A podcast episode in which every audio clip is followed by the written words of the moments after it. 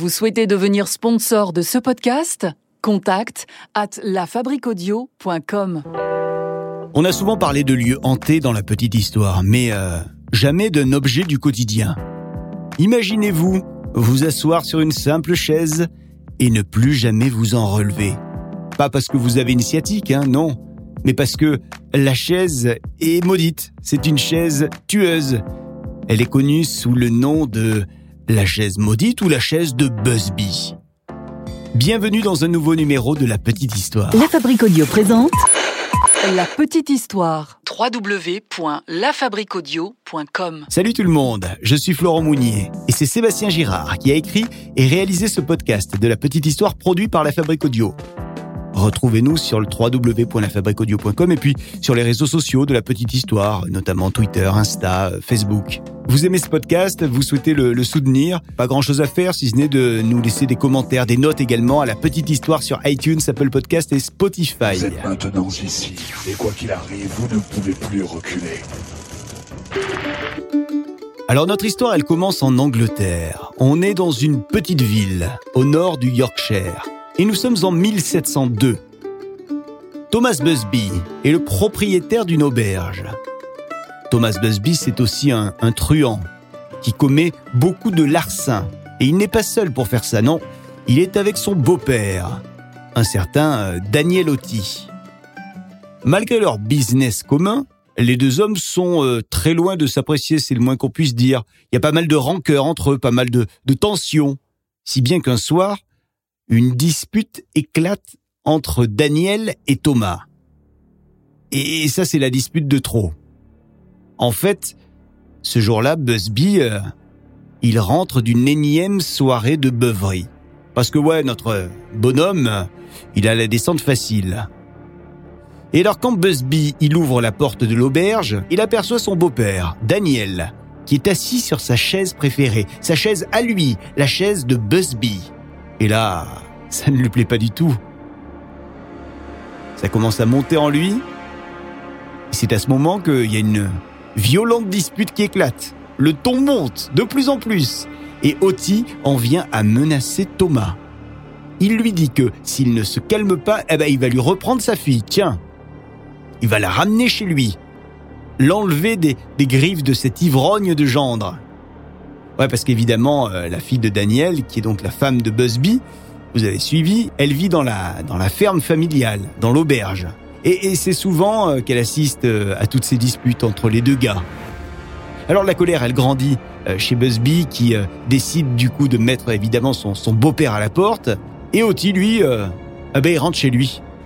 Il prend le chemin de la maison, la route du retour. Et sur cette route du retour, ah ben, il se calme un petit peu. Il reprend ses esprits. Il pense que ça lui passera à son gendre. En revanche, euh, lui, Busby, il est resté à la ferme, à l'auberge, et il n'est pas calmé du tout. Il n'est pas redescendu. Il est toujours dans une rage incontrôlable. Et au bout de quelques heures, eh bien, il décide de partir en direction de la maison de son beau-père. Et qu'est-ce qu'il va y faire? Il sait pas bien, hein. mais avant de partir, ce qui est sûr, c'est qu'il fait le tour de son auberge pour voir euh, avec quoi il peut partir. Et il tombe comme par hasard sur un marteau. Quelle bonne idée le marteau.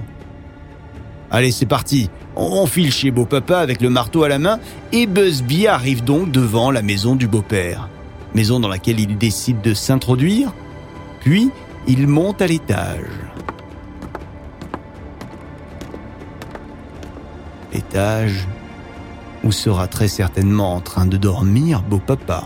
Et en effet, dans la chambre, il trouve Oti qui est là, dans son lit, en train de ronfler sous ses couvertures, la tête posée sur l'oreiller. Et il est en train de dormir paisiblement, un beau papa. Thomas l'observe. Puis, euh, d'un coup, il lève un bras.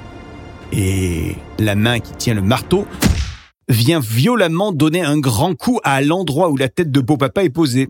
Bosby vient tout simplement d'éclater le crâne de son beau-père à coups de marteau. Voilà. C'est fait. Ça y est. C'en est fini du beau-père. Quand Busby retrouve ses esprits, il prend évidemment soin de cacher le corps, vous l'imaginez.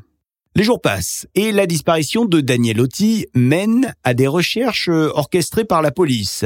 Et le corps n'est pas si bien caché que ça puisque la police finit par le trouver. Les autorités ont compris que c'est Busby qui est derrière tout ça. Busby est donc arrêté à son auberge. Et on le condamne à mort. Et ça sera par pendaison. Alors, vous connaissez la coutume. Avant une mise à mort, on demande à un condamné sa dernière volonté. C'est donc ce qui est demandé à Busby.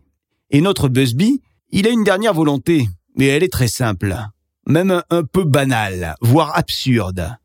Il veut siroter une dernière bière, assis sur sa chaise favorite, la chaise qui lui a valu la fameuse dispute. Alors on lui fait amener cette chaise, et Busby euh, s'y assoit dessus. Et une fois assis, sur cette chaise, c'est avec un, un regard noir qu'il prononce ces mots. Après ma mort, quiconque s'assoira sur cette chaise trouvera la mort.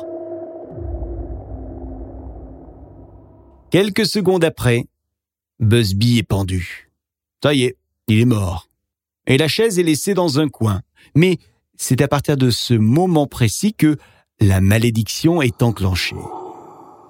Alors le temps passe, et les gens en oublient cette fameuse histoire. Jusqu'en 1894, quasiment 200 ans après. Chum cheminé, chum cheminé, chum chum tchalam.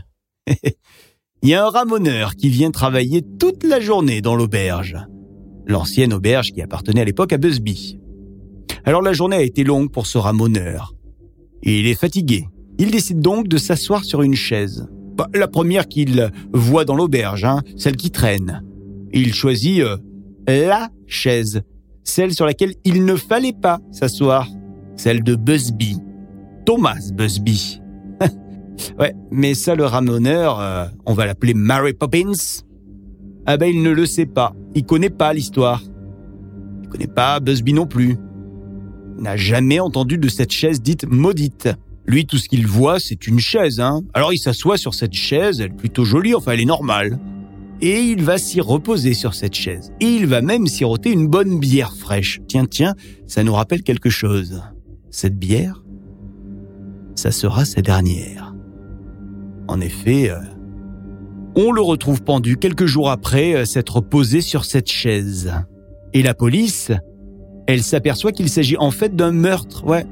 Un meurtre qui a été maquillé en suicide, puisque c'est en fait un de ses collègues qui l'a assassiné, ce ramoneur, pour le voler. Vous vous souvenez que notre histoire euh, avait commencé il y a fort, fort longtemps. C'était en 1702. Eh bien, le temps a passé puisque là, on se retrouve directement euh, à la Seconde Guerre mondiale. Et à ce moment-là, l'auberge que détenait donc auparavant Busby, eh bien, cette auberge, elle est devenue un lieu de rassemblement pour les soldats et les pilotes d'avion. Et d'ailleurs, dans cette auberge, ils ont tous un petit jeu. Un jeu qui consiste à savoir qui a les cojones de s'asseoir sur la chaise maudite. C'est pas mal, non? C'est drôle. Qui va oser s'asseoir sur cette chaise de Busby? Oh, Il est facile le jeu, il est simple. Simple comme bonjour, ou plutôt euh, simple comme au revoir. Ouais, parce que tous les soldats et tous les pilotes d'avion qui s'y sont assis sur cette chaise, eh bien, ils ne sont jamais rentrés de mission. Coïncidence? Peut-être. Peut-être, mais plus tard, dans les années 70 cette fois-ci, de nombreux décès ont été associés à cette chaise. Des touristes de passage se seraient assis pour se moquer de la malédiction et seraient euh, morts après euh, dans un accident de voiture. On s'arrête là ou on continue? Alors vous en voulez une autre? Alors en voici une autre. Une femme de ménage qui aurait développé une tumeur mortelle après avoir, par accident, touché la chaise elle ne s'y est même pas assise, hein. elle l'a juste effleuré cette chaise. Il y a un autre homme aussi qui aurait fait une crise cardiaque sur cette même chaise. On parle même d'un jeune charpentier qui lui serait tombé d'un toit après euh, s'être assis dessus, suite à un défi lancé par ses amis pour s'asseoir sur la chaise. Alors euh, le propriétaire de l'auberge, bah il en a un petit peu marre de cette mauvaise pub. C'est pas bon pour le business, il dit. Et du coup, un jour, il va décider de cacher la chaise il va la cacher au sous-sol de l'auberge, là où personne ne pourra la trouver. Personne sauf peut-être un brasseur, un brasseur qui va venir déposer du stock et qui va tenter le défi de s'y asseoir lui aussi. Eh bien, je vous le donne en mille. Accident de camion fatal pour le jeune homme. Alors cette fois, c'en est trop hein, pour le propriétaire qui euh, décide d'offrir la chaise au musée de la ville. Et aujourd'hui encore, vous pouvez voir la chaise de Busby au Sersk Museum. Mais plus personne ne peut s'y installer dessus, non Elle a été mise en hauteur, cette chaise. Elle est désormais hors de portée, elle est suspendue au plafond. Alors, est-ce que tout ça est, dû à des hasards? Bah peut-être, hein. Dans tous les cas, on ne rigole jamais avec les malédictions.